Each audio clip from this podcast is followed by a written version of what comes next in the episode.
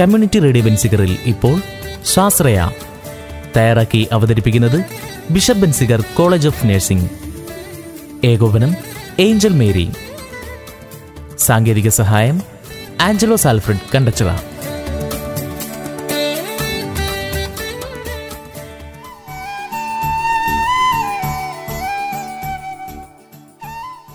എല്ലാ പ്രിയ പ്രേക്ഷകർക്കും പുതിയ എപ്പിസോഡിലേക്ക് സ്വാഗതം. ഞാൻ മിസ് നൈറ്റിംഗിൾ.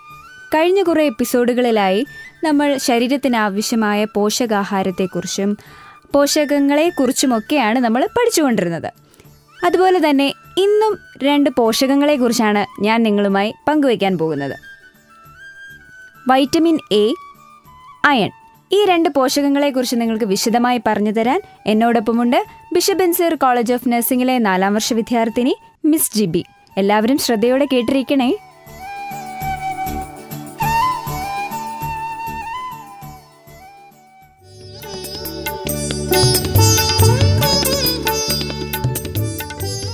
എന്റെ പേര് Jibi Stephen. Bishop Benziger College of നഴ്സിംഗിലെ നാലാം വർഷ വിദ്യാർത്ഥിനിയാണ്. ഇന്ന് ഞാൻ നിങ്ങളുടെ മുൻപിൽ ചർച്ച ചെയ്യുന്നത് വിറ്റാമിൻ എ അയൺ എന്നിവയുടെ പ്രാധാന്യം സ്രോതസ്സുകൾ ധർമ്മങ്ങൾ അപര്യാപ്തത എന്നിവയെക്കുറിച്ചാണ്. വൈറ്റമിൻ എ അഥവാ ജീവകം എ ആംഗലേയത്തിൽ വിറ്റാമിൻ അഥവാ വൈറ്റമിൻ എ എന്ന് പറയുന്നു. ജീവനാധാരമായ പോഷകങ്ങളിലൊന്നായ വൈറ്റമിൻ എയുടെ ശാസ്ത്രീയ നാമം റെറ്റിനോയിഡ് എന്നാണ്. ജീവകങ്ങളെ രണ്ടായി തിരിച്ചിട്ടുണ്ട്. കൊഴുപ്പ് അഥവാ ഫാറ്റിൽ ലയിക്കുന്നവ വെള്ളത്തിൽ ലയിക്കുന്നവ. ഇവയിൽ കൊഴുപ്പിൽ ലയിക്കുന്ന ജീവകമാണ് വിറ്റാമിൻ എ ശരീരത്തിന്റെ വിവിധ പ്രവർത്തനങ്ങൾക്ക് ആവശ്യമായ എന്നാൽ വളരെ ചെറിയ തോതിൽ വേണ്ട പോഷകങ്ങളാണിവ. ഇതിൽ വെള്ളത്തിൽ ലയിക്കുന്ന ജീവകങ്ങൾ ഒരു പരിധിയിൽ അധികം ശരീരത്തിൽ സൂക്ഷിക്കാൻ പറ്റാത്തതും കൊഴുപ്പിൽ ലയിക്കുന്നവ വലിയ അളവിൽ ശരീരത്തിൽ ശേഖരിക്കാവുന്നവയുമാണ്. ജീവകം എ വൈറ്റമിൻ എയുടെ ശാസ്ത്രീയ നാമം റെറ്റിനോയിഡ് എന്നാണ്. നാം കഴിക്കുന്ന ഭക്ഷണത്തിൽ നിന്നാണ് ജീവകം എ നമുക്ക് ലഭിക്കുന്നത്. റെറ്റിനോൾ എന്ന മൃഗജന്യമായ ഇതിന്റെ രൂപത്തിന് മഞ്ഞ നിറമാണ്. കണ്ണിന്റെ പ്രവർത്തനത്തിന് ഏറ്റവും അത്യാവശ്യമായ പോഷക ഘടകമാണിത്. എല്ലിനും ഇത് അത്യാവശ്യമാണ്. ആയിരത്തി തൊള്ളായിരത്തി പതിമൂന്ന് വരെ ശാസ്ത്രജ്ഞന്മാർ വിറ്റാമിനുകൾ ഉണ്ടെന്ന് പോലും അറിഞ്ഞിരുന്നില്ല. അന്നുവരെ അന്നും മാംസ്യം കൊഴുപ്പ് മൂലകങ്ങൾ എന്നിവയാൽ എല്ലാമായി എന്നാണ് അവർ വിശ്വസിച്ചിരുന്നത്. ആയിരത്തി തൊള്ളായിരത്തി ആറിൽ ഫ്രെഡറിക് ഗോവ്ലാൻഡ് ഹോപ്കിൻസ് എന്ന ശാസ്ത്രജ്ഞൻ ഇതര ഭക്ഷണ ഘടകങ്ങളെക്കുറിച്ച് പഠനം നടത്തിയിരുന്നു. എങ്കിലും ആയിരത്തി തൊള്ളായിരത്തി പതിമൂന്ന് വരെ തീരെ ശുഷ്കമായ ആവശ്യ പോഷക ഘടകങ്ങളെക്കുറിച്ചുള്ള അറിവ് ശാസ്ത്രലോകത്തിന് അന്യമായിരുന്നു. വൈറ്റമിൻ എന്ന പേര് വന്നത് കാസ്മിർ ഫ്രാങ്ക് എന്ന പോളണ്ടുകാരനായ ശാസ്ത്രജ്ഞനിൽ നിന്നാണ്. അദ്ദേഹമാണ് അമീൻ സംയുക്തങ്ങൾ ജീവനാധാരമായത് അഥവാ വൈറ്റൽ എന്ന അർത്ഥത്തിൽ വൈറ്റമിൻസ് എന്നുപയോഗിച്ചത്. എന്നാൽ പിന്നീട് എല്ലാ ജീവകങ്ങളും അമൈനുകൾ അല്ല എന്ന് മനസ്സിലായതിനു ശേഷം ഈ എന്ന പദം ഉപേക്ഷിച്ച് വൈറ്റമിൻ എന്നറിയപ്പെട്ടു തുടങ്ങി. വൈറ്റമിൻ എയുടെ സ്രോതസ്സുകൾ. നല്ല ആരോഗ്യം ലഭിക്കാൻ വൈറ്റമിൻ എ ധാരാളമായി അടങ്ങിയ ഭക്ഷണം ആവശ്യമാണ്. ഇത് ഗർഭിണികളെ സംബന്ധിച്ച് കൂടുതൽ പ്രധാനപ്പെട്ട കാര്യമാണ്. വൈറ്റമിൻ എ പഴങ്ങളിൽ ധാരാളമായി ലഭ്യമാണ്. പ്രത്യേകിച്ച് നല്ല ചുവപ്പ് മഞ്ഞ ഓറഞ്ച് നിറമുള്ള പഴങ്ങളിൽ. കൂടാതെ കോഡ് ലിവർ ഓയിലും ആരോഗ്യപ്രദമാണ്. വൈറ്റമിൻ എയുടെ മറ്റ് സ്രോതസ്സുകൾ. ക്യാരറ്റ്. ഒരു കപ്പ് അരിഞ്ഞ ക്യാരറ്റ് ഒരു ദിവസത്തേക്ക് ആവശ്യമായ വൈറ്റമിൻ എയുടെ മുപ്പത്തിമൂന്ന് ശതമാനവും ലഭ്യമാക്കും. ഉരുളക്കിഴങ്ങ്. ശീതകാലം ഉരുളക്കിഴങ്ങ് കഴിക്കാൻ അനുയോജ്യമാണ്. ഇത് പുഴുങ്ങിയും മസാല ചേർത്തും ഉപയോഗിക്കുന്നു. ഇലക്കറികൾ. ഇവയിൽ അടിസ്ഥാന പോഷകങ്ങൾ അടങ്ങിയിരിക്കുന്നു. ഓർമ്മിക്കേണ്ട കാര്യം ഇലക്കറികൾ എത്രത്തോളം കുറച്ച് വേവിക്കുന്നുവോ അത്രത്തോളം പോഷകപ്രദമാണ്. ചീര ഉലുവയില പച്ചടി ചീര കടുക് ഇല ക്യാബേജ് എന്നിവ വിറ്റാമിൻ എ ധാരാളമായി അടങ്ങിയതാണ്. മത്തങ്ങ. ഹോളോവിൻ പാർട്ടികളിലെ മുഖ്യ ഇനമായ മത്തങ്ങ പോഷകങ്ങളുടെ കലവറയാണ്. വൈറ്റമിൻ എയുടെ കാര്യത്തിൽ നൂറ് ഗ്രാം മത്തങ്ങയിൽ നിങ്ങൾക്ക് ഒരു ദിവസം ആവശ്യമായ വിറ്റാമിൻ എയുടെ പതിനേഴ് ശതമാനം അടങ്ങിയിരിക്കുന്നു. കരൾ. കോഴി അല്ലെങ്കിൽ ആടിന്റെ കരൾ പലർക്കും ഇഷ്ടമുള്ളതാവില്ല. ഇത് വൈറ്റമിൻ എ ധാരാളമായി അടങ്ങിയതാണ്. ചെറിയ അളവിൽ കരൾ കഴിക്കുന്നത് ആരോഗ്യത്തിന് വളരെ ഗുണകരമാണ്. തക്കാളി. തക്കാളിയിലെ ലൈക്കോഫീൻ എന്ന ഘടകം ക്യാൻസർ കോശങ്ങളുടെ വളർച്ച പ്രത്യേകിച്ച് പ്രോസ്റ്റേറ്റ് ഉദരം കുടൽ എന്നിവിടങ്ങളിലെ ക്യാൻസർ വളർച്ച നിയന്ത്രിക്കാൻ ഫലപ്രദമാണ്. ഇതിലടങ്ങിയിരിക്കുന്ന ക്രോമിയം എന്ന ഘടകം രക്തസമ്മർദ്ദം നിയന്ത്രിക്കാനും ഫലപ്രദമാണ്. ക്യാപ്സിക്കം. നല്ല ചുവപ്പ് നിറമുള്ള ക്യാപ്സിക്കം കാഴ്ചയ്ക്കും ആരോഗ്യത്തിനും ഉത്തമമാണ്. കരോട്ടിനോയിഡ് ആന്റി ഓക്സിഡന്റുകൾ എന്നിവ ക്യാപ്സിക്കത്തിൽ ധാരാളമായി അടങ്ങിയിട്ടുണ്ട്. മത്സ്യം. ദൈനംദിന ഭക്ഷണത്തിൽ ഉൾപ്പെടുത്തിയാൽ മികച്ച ആരോഗ്യം നേടാനാവുമെന്ന് അനേകം പഠനങ്ങളിൽ കണ്ടെത്തിയിട്ടുണ്ട്. അസ്ഥികൾക്ക് ആരോഗ്യം നൽകാനും ഇത് സഹായിക്കുന്നു. അയമോദക ചെടി. ഭക്ഷണ വിഭവങ്ങൾക്ക് രുചി നൽകാൻ മാത്രമല്ല ഇവ വിറ്റാമിൻ എ ധാരാളമായി അടങ്ങിയതുമാണ്. വൈറ്റമിൻ എയുടെ ധർമ്മങ്ങൾ. കാഴ്ചശേഷിക്ക് പ്രധാനമായ ഒന്നാണ് വിറ്റാമിൻ എ. പ്രത്യേകിച്ച് അരണ്ട വെളിച്ചത്തിൽ വസ്തുക്കളെ കാണുന്നതിന് വിറ്റാമിൻ എ മുഖ്യ പങ്ക് വഹിക്കുന്നു. ഉമിനീർ ഗ്രന്ഥികൾ ശ്വാസനാളി ത്വക്ക് പ്രത്യുൽപാദന അവയവങ്ങൾ എന്നിവയുടെ ശരിയായ നിലനിൽപ്പിന് സഹായിക്കുന്നു. വൈറ്റമിൻ എ എല്ലുകളുടെ ഉൽപ്പാദനത്തിന് ആവശ്യമാണ്. എന്നാൽ വൈറ്റമിൻ എ അധികമായാൽ എല്ലുകൾക്ക് ഒടിവുണ്ടാകാനും സാധ്യതയുണ്ട്. വൈറ്റമിൻ എയുടെ അപര്യാപ്തത നിശാന്തത വിറ്റാമിൻ കുറവ് മൂലം അരണ്ട വെളിച്ചത്തിൽ വസ്തുക്കൾ കാണാൻ കഴിയാതെ വരുന്നു. കണ്ണിന്റെ വെള്ളയിലും കോർണിയയിലും ഉണ്ടാകുന്ന വരൾച്ച ഇത് കൂടിയാൽ കെരാറ്റോമലേഷ്യ എന്ന രോഗമുണ്ടാകുന്നു. വൈറ്റമിൻ എ അധികമായാൽ തലവേദന വിശപ്പില്ലായ്മ തൊക്ക് ചൊറിച്ചിൽ സന്ധിവീക്കം എന്നിവയുണ്ടാകുന്നു. പ്രതിരോധവും ചികിത്സയും.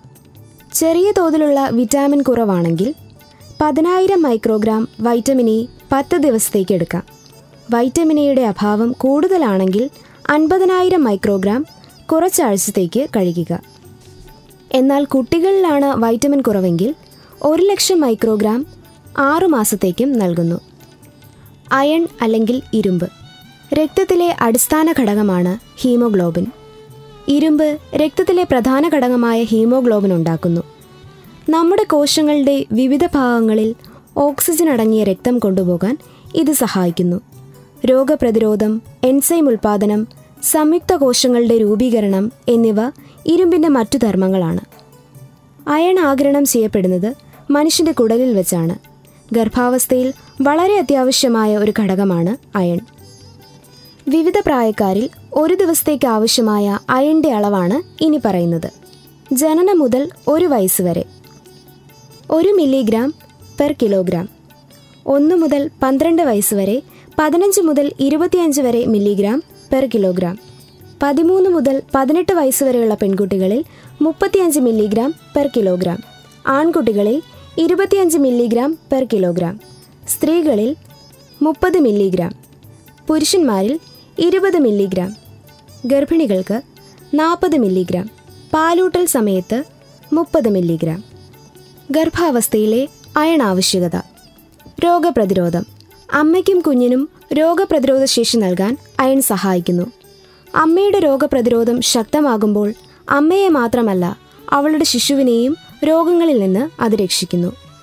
ശരീരത്തിന്റെ വിവിധ ഭാഗങ്ങളിൽ ഓക്സിജൻ കൊണ്ടുപോകാൻ സഹായിക്കുന്നു. ഗർഭസ്ഥ ശിശുവിന് രക്തമുണ്ടാകുവാനും അയൺ ആവശ്യമാണ്. സംയുക്ത കോശങ്ങളുടെ രൂപീകരണത്തിന്. സംയുക്ത കോശങ്ങളുടെ രൂപീകരണത്തിന് മയോഗ്ലോബിൻ എന്ന പ്രോട്ടീൻ സംയുക്തമാക്കാൻ അയൺ സഹായിക്കുന്നു. ഇത് പേശികളിലേക്കും മറ്റനുബന്ധ കോശങ്ങളിലേക്കും ഓക്സിജൻ എത്തിക്കുന്നു. നമ്മുടെ ശരീരത്തിലെ പ്രധാന എൻസൈമുകൾ ഉൽപ്പാദിപ്പിക്കാനും സഹായിക്കുന്നു. അധിക രക്തമുണ്ടാക്കാൻ സഹായിക്കുന്നു. ഗർഭാവസ്ഥയിൽ ശരീരത്തിന് സാധാരണയേക്കാൾ കൂടുതൽ രക്തം ആവശ്യമാണ്. ഗർഭസ്ഥ ശിശുവിന്റെ ആരോഗ്യം. ഗർഭസ്ഥ ശിശു അമ്മയുടെ രക്തത്തിൽ നിന്ന് ഇരുമ്പ് ഉപയോഗിച്ച് പേശികളെ വളർത്തുകയും പ്രോട്ടീനുകൾ സമന്വയിപ്പിക്കുകയും ചെയ്യുന്നു. ഗർഭിണികളുടെ അപകടാവസ്ഥ കുറയ്ക്കുന്നു. അയണിന്റെ ശരിയായ അളവ് ഗർഭിണികളുടെ അപകടാവസ്ഥ കുറയ്ക്കുന്നു. അമ്മയുടെ ശരീരത്തിൽ ആവശ്യ ഇരുമ്പുണ്ടാകുമ്പോൾ ഗർഭകാലത്ത് അമ്മയ്ക്ക് സങ്കീർണതകൾ കുറവാണ്. പ്രസവ സമയത്ത് രക്തനഷ്ടമുണ്ടായാലും ശരീരത്തിലെ മതിയായ രക്തം അമ്മയുടെ ക്ഷേമം ഉറപ്പുവരുത്തുന്നു. ശിശുവിന് ആരോഗ്യകരമായ ഭാരം ഉറപ്പു നൽകുന്നു. ഭാരക്കുറവ് ഉയർന്ന ശിശുമരണ നിരക്കുണ്ടാക്കുന്നു. ഗർഭസ്ഥ ശിശുവിന് ആവശ്യാനുസരണം ഇരുമ്പ് ലഭിക്കുമ്പോൾ കുഞ്ഞിന്റെ ജനനഭാരം കൂടുന്നു. പ്രസവശേഷം അമ്മയുടെ ആരോഗ്യം വീണ്ടെടുക്കുന്നു. പ്രസവശേഷം അമ്മയുടെ ആരോഗ്യം വീണ്ടെടുക്കാൻ അയൺ ആവശ്യമാണ്. മുറിവുണങ്ങാനും പഴയ രീതിയിലാകാനും അയൺ സഹായിക്കുന്നു. ശ്രദ്ധിക്കേണ്ട കാര്യങ്ങൾ. സ്വയം ചികിത്സ അപകടകരമാണ്. അതിനാൽ നിങ്ങളുടെ ശരീരത്തിന് ആവശ്യമായ ഇരുമ്പ് ഡോക്ടറുടെ നിർദ്ദേശപ്രകാരം തന്നെ കഴിക്കുക. മാത്രമല്ല നിർദ്ദേശിച്ച ഡോസിൽ കൂടുതൽ അയൺ എടുക്കുകയാണെങ്കിൽ രക്തത്തിലെ അധിക ഇരുമ്പും ദോഷകരമാകും. ഇത് പ്രമേഹം ഉയർന്ന രക്തസമ്മർദ്ദം ഗർഭമലസൽ എന്നിവയ്ക്ക് കാരണമാകും. ചില ഇരുമ്പ് ഔഷധങ്ങൾ മലബന്ധങ്ങൾക്കും കാരണമാകും. അതിനാൽ ഡോക്ടറുടെ നിർദ്ദേശപ്രകാരം മാത്രം അയൺ ഗുളികകൾ കഴിക്കുക. എങ്കിലേ നിങ്ങളുടെ കുഞ്ഞ് നന്നായി വളരുകയുള്ളൂ. അയണിന്റെ സ്രോതസ്സുകൾ. അയണിന്റെ പ്രധാന സ്രോതസ്സുകളാണ് ബീഫ് കരൾ പുറം തോടുള്ളവ ഉദാഹരണം കക്ക കൊഞ്ച്. പയർവർഗങ്ങൾ ചുവന്ന അരി. ചീര. ധാരാളം അയണടങ്ങിയ ഭക്ഷണമാണ് ചീര. ആഴ്ചയിൽ ഒരിക്കലെങ്കിലും ഇത് ഭക്ഷണത്തിൽ ഉൾപ്പെടുത്തുക. ഉരുളക്കിഴങ്ങിൽ ധാരാളം അയണടങ്ങിയിട്ടുണ്ട് തക്കാളി വെയിലിൽ വെച്ച് ഉണക്കിയെടുത്ത് കഴിച്ചു നോക്കൂ. ഇങ്ങനെ ഉണക്കിയെടുക്കുന്ന തക്കാളിയിൽ ഇരുപത് ശതമാനം ഇരുമ്പ് അടങ്ങിയിട്ടുണ്ടെന്നാണ് കണക്ക്. കേലെ എന്നൊരു പച്ചക്കറിയുണ്ട്. അതിൽ ബീഫിൽ അടങ്ങിയിട്ടുള്ളതിനേക്കാൾ കൂടുതൽ അയൺ അടങ്ങിയിട്ടുണ്ടെന്നാണ് കണക്ക്. അയണിന്റെ അപര്യാപ്തത. അനീമിയ അഥവാ വിളർച്ച. നൂറ് എം എൽ രക്തത്തിൽ ഹീമോഗ്ലോബിന്റെ അളവ് പന്ത്രണ്ട് പോയിന്റ് അഞ്ച് ഗ്രാം പെർ മില്ലി ലിറ്ററിൽ കുറയുകയാണെങ്കിൽ ആ അവസ്ഥയാണ് വിളർച്ച എന്ന് പറയുന്നത്. ലക്ഷണങ്ങൾ. വിശപ്പില്ലായ്മ കാഴ്ച കുറയുന്നു നെഞ്ചെരിച്ചിൽ ക്ഷീണം തളർച്ച കാലിൽ നീരുവയ്ക്കുക തലവേദന ത്വക്കിന്റെ നിറവ്യത്യാസം കൂടാതെ രക്തത്തിന്റെ അഭാവം മൂലം സ്ത്രീകളിൽ ആർത്തവമില്ലായ്മയും ഉണ്ടാകാം. മൗത്ത് അൾസർ അല്ലെങ്കിൽ വായ്പുണ്ണ്. ഇതിന് പല കാരണങ്ങൾ പറഞ്ഞു കേൾക്കാറുണ്ടെങ്കിലും പാരമ്പര്യം ഭക്ഷണ പ്രശ്നങ്ങൾ വൈറ്റമിൻ കുറവ് എന്നിവ കൂടാതെ അയൺ കുറവും ഒരു കാരണമായി പറയാറുണ്ട്. സ്ത്രീകൾക്ക് മാസമുറ സമയത്ത് അമിതമായി ബ്ലീഡിംഗ് ഉണ്ടാകുന്നത് അയൺ കുറവുണ്ടാക്കും. ഇത് മൗത്ത് അൾസറിനും കാരണമാകാം. മുറിവുകളിലൂടെയും അപകടങ്ങളിലൂടെയും ബ്ലീഡിംഗ് ഉണ്ടാകുന്നത് ചിലരിൽ അയൺ കുറവുണ്ടാക്കും. ഇതും മൗത്ത് അൾസർ രൂപത്തിൽ പ്രത്യക്ഷപ്പെടാം. ചില മരുന്നുകൾ കൊണ്ടും ഇതുണ്ടാകാം. ഇത്തരം മരുന്നുകൾ അയൺ ആഗിരണം ചെയ്യുന്നത് തടസ്സപ്പെടുത്തി അയൺ കുറവുണ്ടാക്കും. ഇവയല്ലാതെ ഭക്ഷണത്തിൽ വേണ്ട രീതിയിൽ അയൺ ഉൾപ്പെടുത്താത്തതും മൗത്ത് അൾസറിന് കാരണമാകാറുണ്ട്. ഇലക്കറികൾ പച്ചക്കറികൾ കടൽ വിഭവങ്ങൾ തവിട് കളയാത്ത ധാന്യങ്ങൾ എന്നിവയെല്ലാം അയൺ ഉറവിടങ്ങളാണ്. ഇവ ഭക്ഷണത്തിൽ ഉൾപ്പെടുത്തി അയൺ കുറവ് നമുക്ക് പരിഹരിക്കാം.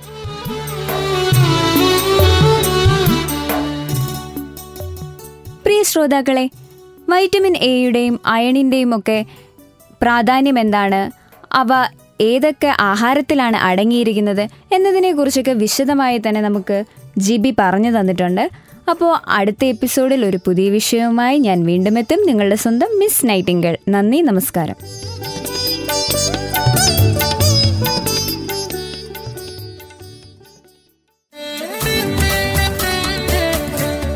കമ്മ്യൂണിറ്റി റേഡിയോ വെൻസിഗറിൽ നിങ്ങൾ ഇതുവരെ കേട്ടത് സ്വാശ്രയ തയ്യാറാക്കി അവതരിപ്പിച്ചത് Bishop Benziger College of Nursing. ഏകോപനം ഏഞ്ചൽ മേരി. സാങ്കേതിക സഹായം ആഞ്ചലോസ് ആൽഫ്രഡ് കണ്ടച്ചിറ.